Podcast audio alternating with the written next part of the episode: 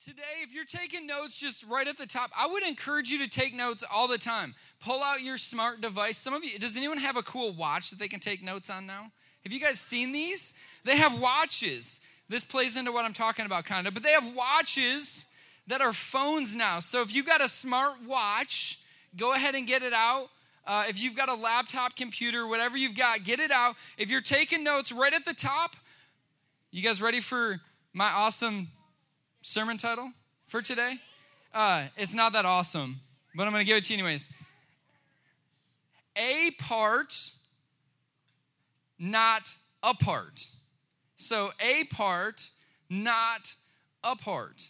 And I was thinking how much we desire as human beings to fit in. Have you guys ever noticed that we are actually built with an, like this, this desire deep down inside of us to fit in? I don't know about you guys, but when I was growing up, I didn't fit in that much. I was kind of the outside. And I remember so much this longing to just be a part. Get it? I want to be a part and not a part.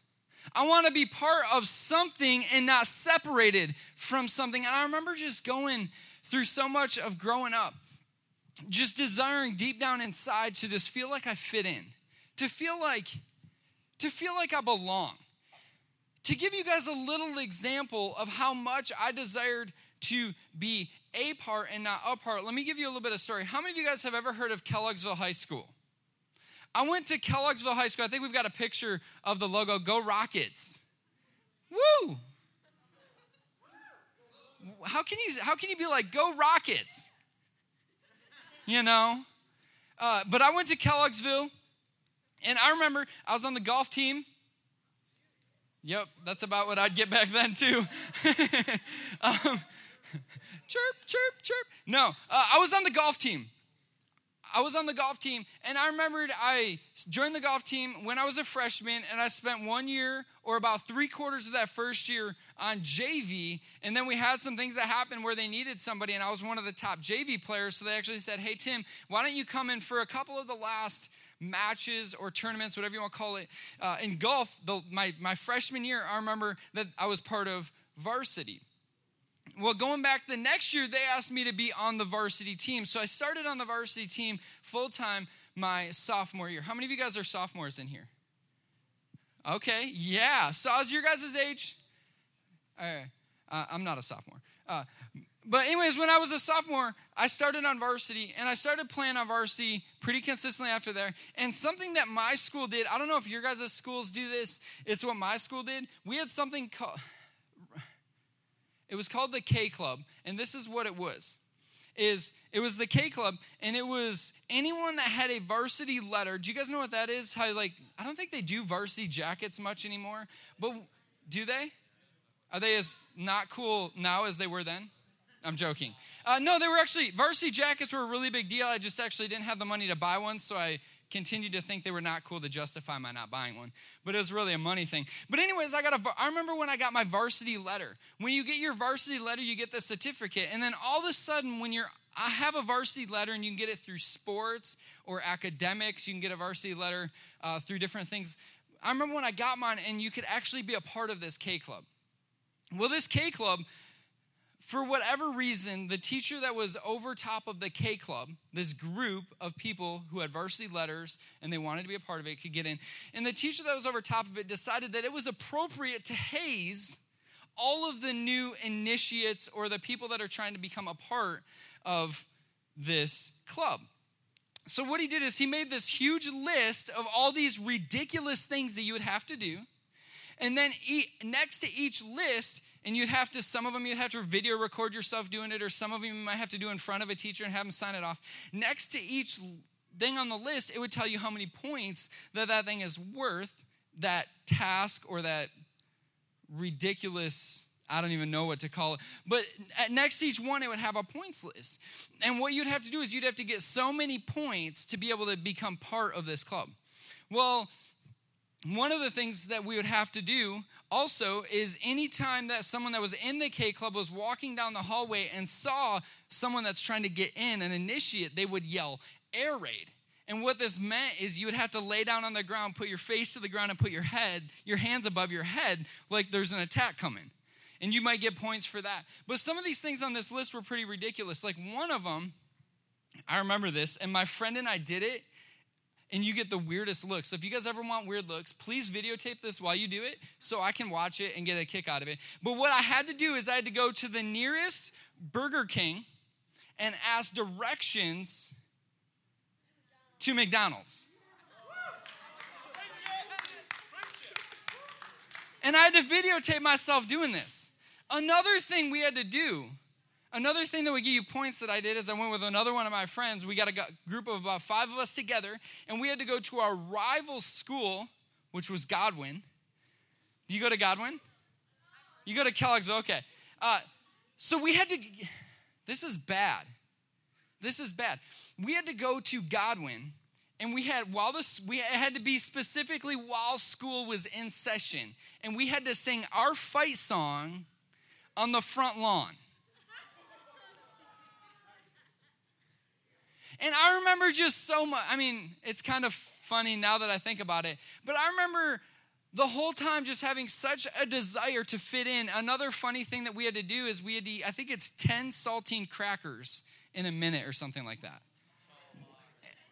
it's, and your mouth just gets so dry and you have to do it in front of the teacher. And you just, but it's so funny. It's so funny how we're willing to put ourselves through such extreme things to feel like we fit in or to feel like we belong. How many of you guys own a t shirt, uh, maybe like this one or another one that's got like a logo on the front? Do you know that do you know that if you went back about 50 years, a company would have to pay to have their advertisements put around places? But do you guys realize now there's a shirt. There's a shirt. I'm just looking for shirts that got you got well, you got East Kentwood. Come on. See, he fits in. He fits in. Uh Old Navy, yeah. Adidas right there. It's so funny. If you went back like 20 years, well, maybe a little bit more than that, like 30, 50 years ago, a company would actually pay to have an advertisement. Nowadays, have you ever just have you thought about this? I mean, did you buy that shirt? I'm guessing your parents bought it. Yeah, your parents probably bought. What's your name? Zach. It's nice to meet you. Everybody say, What's up, Zach? So, Zach, did you buy that shirt or did your parents buy it? Your mom bought it. Do you realize your mom paid Aeropostale for you to wear that shirt around? I mean, shouldn't Aeropostale pay you because you're advertising for them? I mean, doesn't that just make sense? Yeah. But nowadays, it's so funny that nowadays we are willing to pay, we're willing to pay to be able to wear a shirt that says Adidas. Or, how many of you guys have Under Armour shirts? Those are big now. This is not an Under Armour shirt. It's not. It's just I thought of Under Armour, so I decided I'd say it. Nike. Yeah. How many of you guys have a Nike shirt? Nike right there? Yeah. It's so funny to me. It's so funny that we're willing to pay something just to fit in. I was uh I had this book on my shelf from a long time ago. It's called Soul Cravings. And it's basically this guy's journal, and he kind of organized his journal and put it together. And this is what this is what he says about it. He says, I don't think it's incidental that over the past, and he's talking about wanting to, to fit in, wanting to feel like you're a part. And this is what he says I don't think it's incidental that over the past 20 years, the labels on our clothes, the labels on our clothes moved from the inside to the out. And then he makes this statement. He says, We know who we are by our symbols. And we can identify those who belong by simply reading the signs. Izod has an alligator, Polo has a rider, Abercrombie and Fitch has a moose, Lucky Brand has a shamrock, Hollister has a seagull, Modern Amusement, a crow, an American Eagle has an eagle. That one's deep.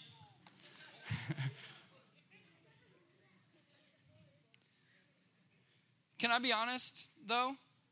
I remember so much wanting to fit in. When I was younger, when I was younger, I so badly, I would have done anything for a pair of shoes that would have said Nike on them. Just because what was popular when I was in school and what made you a part of the in crowd was having the right shoes. We're so willing to go through so much to fit in. This is often how we imagine it. We, we could say, if we do this, then we'll be a part. Or if we can look like this, then we'll be a part. Or if we act like this, then we'll be a part. And we have such a craving inside of us to be a part of something and to belong that we'll do anything to do it. If you're taking notes, I want you to write down this is gonna, this is gonna, you'll like this. My only point tonight. Effort, effortless effort. Effortless effort.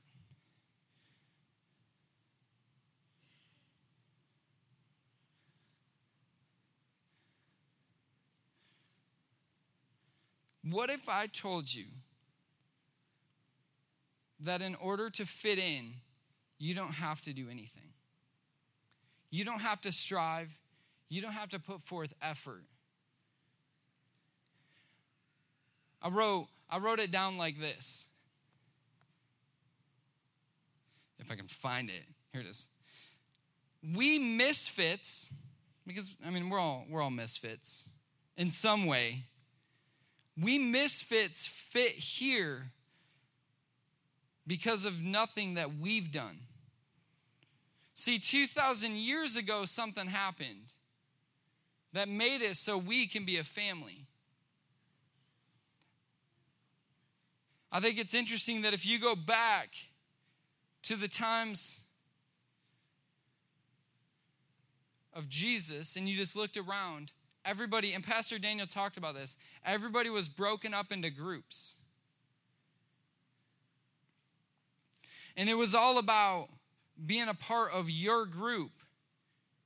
And then Jesus came in and he messed it all up. If you were here over the last month, we've been we were talking about divergent. Pastor Daniel came and said, "See, Jesus came in and you were broke people were broken into factions but jesus came in and he was divergent he fit in with everybody in this place you fit in in this place you belong in this place we're a family you know, if we're going to talk about family, though, we got to go to the great theologian Stitch from Lilo and Stitch, of course. I mean, we got to. Ohana. Ohana means family, and family means no one. You guys are, you guys, you guys got this. Ohana, listen, Listen, Ohana means family, and family means nobody gets left behind. But I know some of us. I was in high school, I think, when Lilo and Stitch came out. I think you guys were probably, some of you probably weren't even born yet. Um, Ohana means family. Family means no one gets left behind. You see, so often what's happened is people realize that there's something broken inside of them. And then they try to do what they can to fix it. Because what's broken inside of them they feel empty and they feel broken. So they try to get where they fit in somewhere so they can feel like they belong. How many of you guys have ever heard of pascal? Like isn't isn't it pascal's triangle or something like that he's the lizard oh that's funny you guys are way out there in nowhere land uh, no pascal you how many of you guys doing math have ever done Pascal's triangle thing? Like, isn't it Pascal's triangle or whatever? Where it's like a squared plus b squared equals c squared, you know, and you that's the Pythagorean theorem. You sh- I don't know. Ask an erudite. I'm going nowhere fast, but you guys are going to remember this point. And I'm willing to make myself look like a fool. Pascal has something in math. I can't remember what it is. I've been out of school too long. And I burned all my math books. I didn't. No, I didn't. That'd be, that's bad. Uh, anyways, there's this guy named Pascal that lived a long time ago. Not that long ago, but a long time ago. And he had this, this amazing quote. He said, and I'm going to summarize it in Tim's words because I don't want to walk back over to the iPad. He said, deep down inside of everybody, there's a hole or a vacuum. There's a hole inside of everyone. And people try to fill it with all this stuff. They try to fill it with popularity. They try to fill it with fitting in in a group. They try to fill it with, you know, getting good grades. Not that there's anything wrong with getting good grades, but if that's your motivation, that's bad. They try to fill this hole. And Pascal said this He said, The problem is that hole, there's only one thing that fits in there. How many of you guys have little uh, younger brothers and sisters? Have you guys ever seen those blocks where it's like you got it's got holes in it and like you got the star one and you got to stick it in the star hole? Have you guys ever seen the little kid that hasn't quite got it yet? He's too young and he's trying to shove the star in the square hole and you're like, "Dude, if you just moved 3 inches to the left, life would be easier for you." Have you just had that thought? That's what Pascal's saying. He's saying inside of us there's a hole.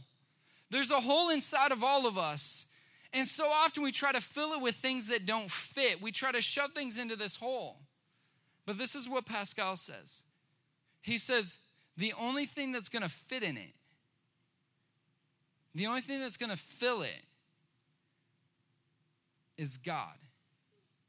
And the only way that we can know God is through his son, Jesus Christ. But so often, because we feel broken, we go through all this stuff trying to fill it, but it's not going to work. See, we don't fit because of something we've done. We fit here. We are a family, oh, Ohana. We are a family because of what God's done. Ephesians 2 starting in verse 8 says god saved you by grace when you believed and you can't take credit for this. It's a gift from god. Salvation is not a reward for the good things we've done so none of us can boast about it. For we are god's masterpiece. He created us anew in christ jesus so we can do the good things he has planned for us long ago. Romans 8, starting in verse 3, says, The law of Moses was unable to save us because of the weakness of our sinful nature. And then I love this. So God did. So God did what the law couldn't do. He sent his own son in a body like our bodies we sinners have, like the bodies we sinners have. And in this, that body, God declared an end to sin's control over us by giving his son as a sacrifice for our sins. So the deal is this we, I, you, we fit here. This is our place, this is our home. How many of you guys have ever heard the story of the prodigal son? I was going to bring my daughter's little like rhyming book of the prodigal son in, but I decided most of you probably wouldn't listen to it anyways. So um, here's the prodigal son. The prodigal son went to his dad and said, I, I don't want anything to do with you. He basically spat in his dad's face and said, I want my money now. So dad divided, gave him his inheritance, gave his brother his brother's inheritance. His brother stayed there, and the son took off. The son went out and just blew all of his money on all this crazy stuff. But here's the thing the son gets to such a low point, he's lost everything. He's got no food, no place. And he gets to such a low point where he has nothing he can do. And he decides that he's going to humble himself and go back to his dad. And this is what I love It says that when the son was far off, the dad noticed him and ran.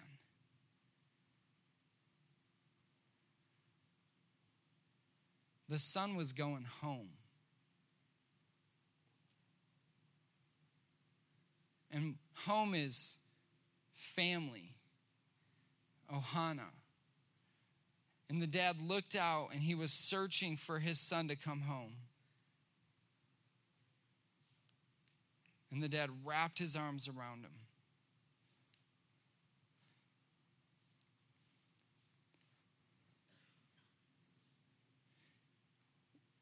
I was going to title this message, You Belong Here, but I determined it was more appropriate for We Belong Here.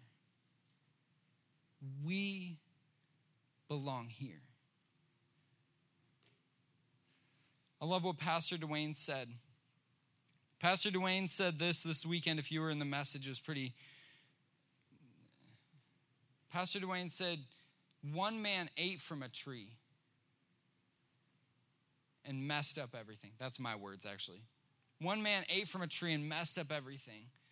Another man, that man Jesus Christ, hung on a tree to fix everything. And because of that one man's action, we can be a family and we can fit in. Romans 5 18. Consequently, just as one trespass resulted in condemnation for all people, so also one righteous act justified or resulted in justification and life for all people. Romans says that everyone who calls on the name of the Lord will be saved. Can you guys bow your heads and close your eyes? This week, we're starting something called Tribes, and we're going to do some fun activities. We're going to be doing some awesome things. But what I, want to, what I want you to know is that it starts with one thing it starts with coming into a relationship with Jesus Christ because when it all breaks down to it, we are a family in this place. We belong here. And it all starts with one decision to say, God, Jesus Christ, I want you to be my Lord and Savior.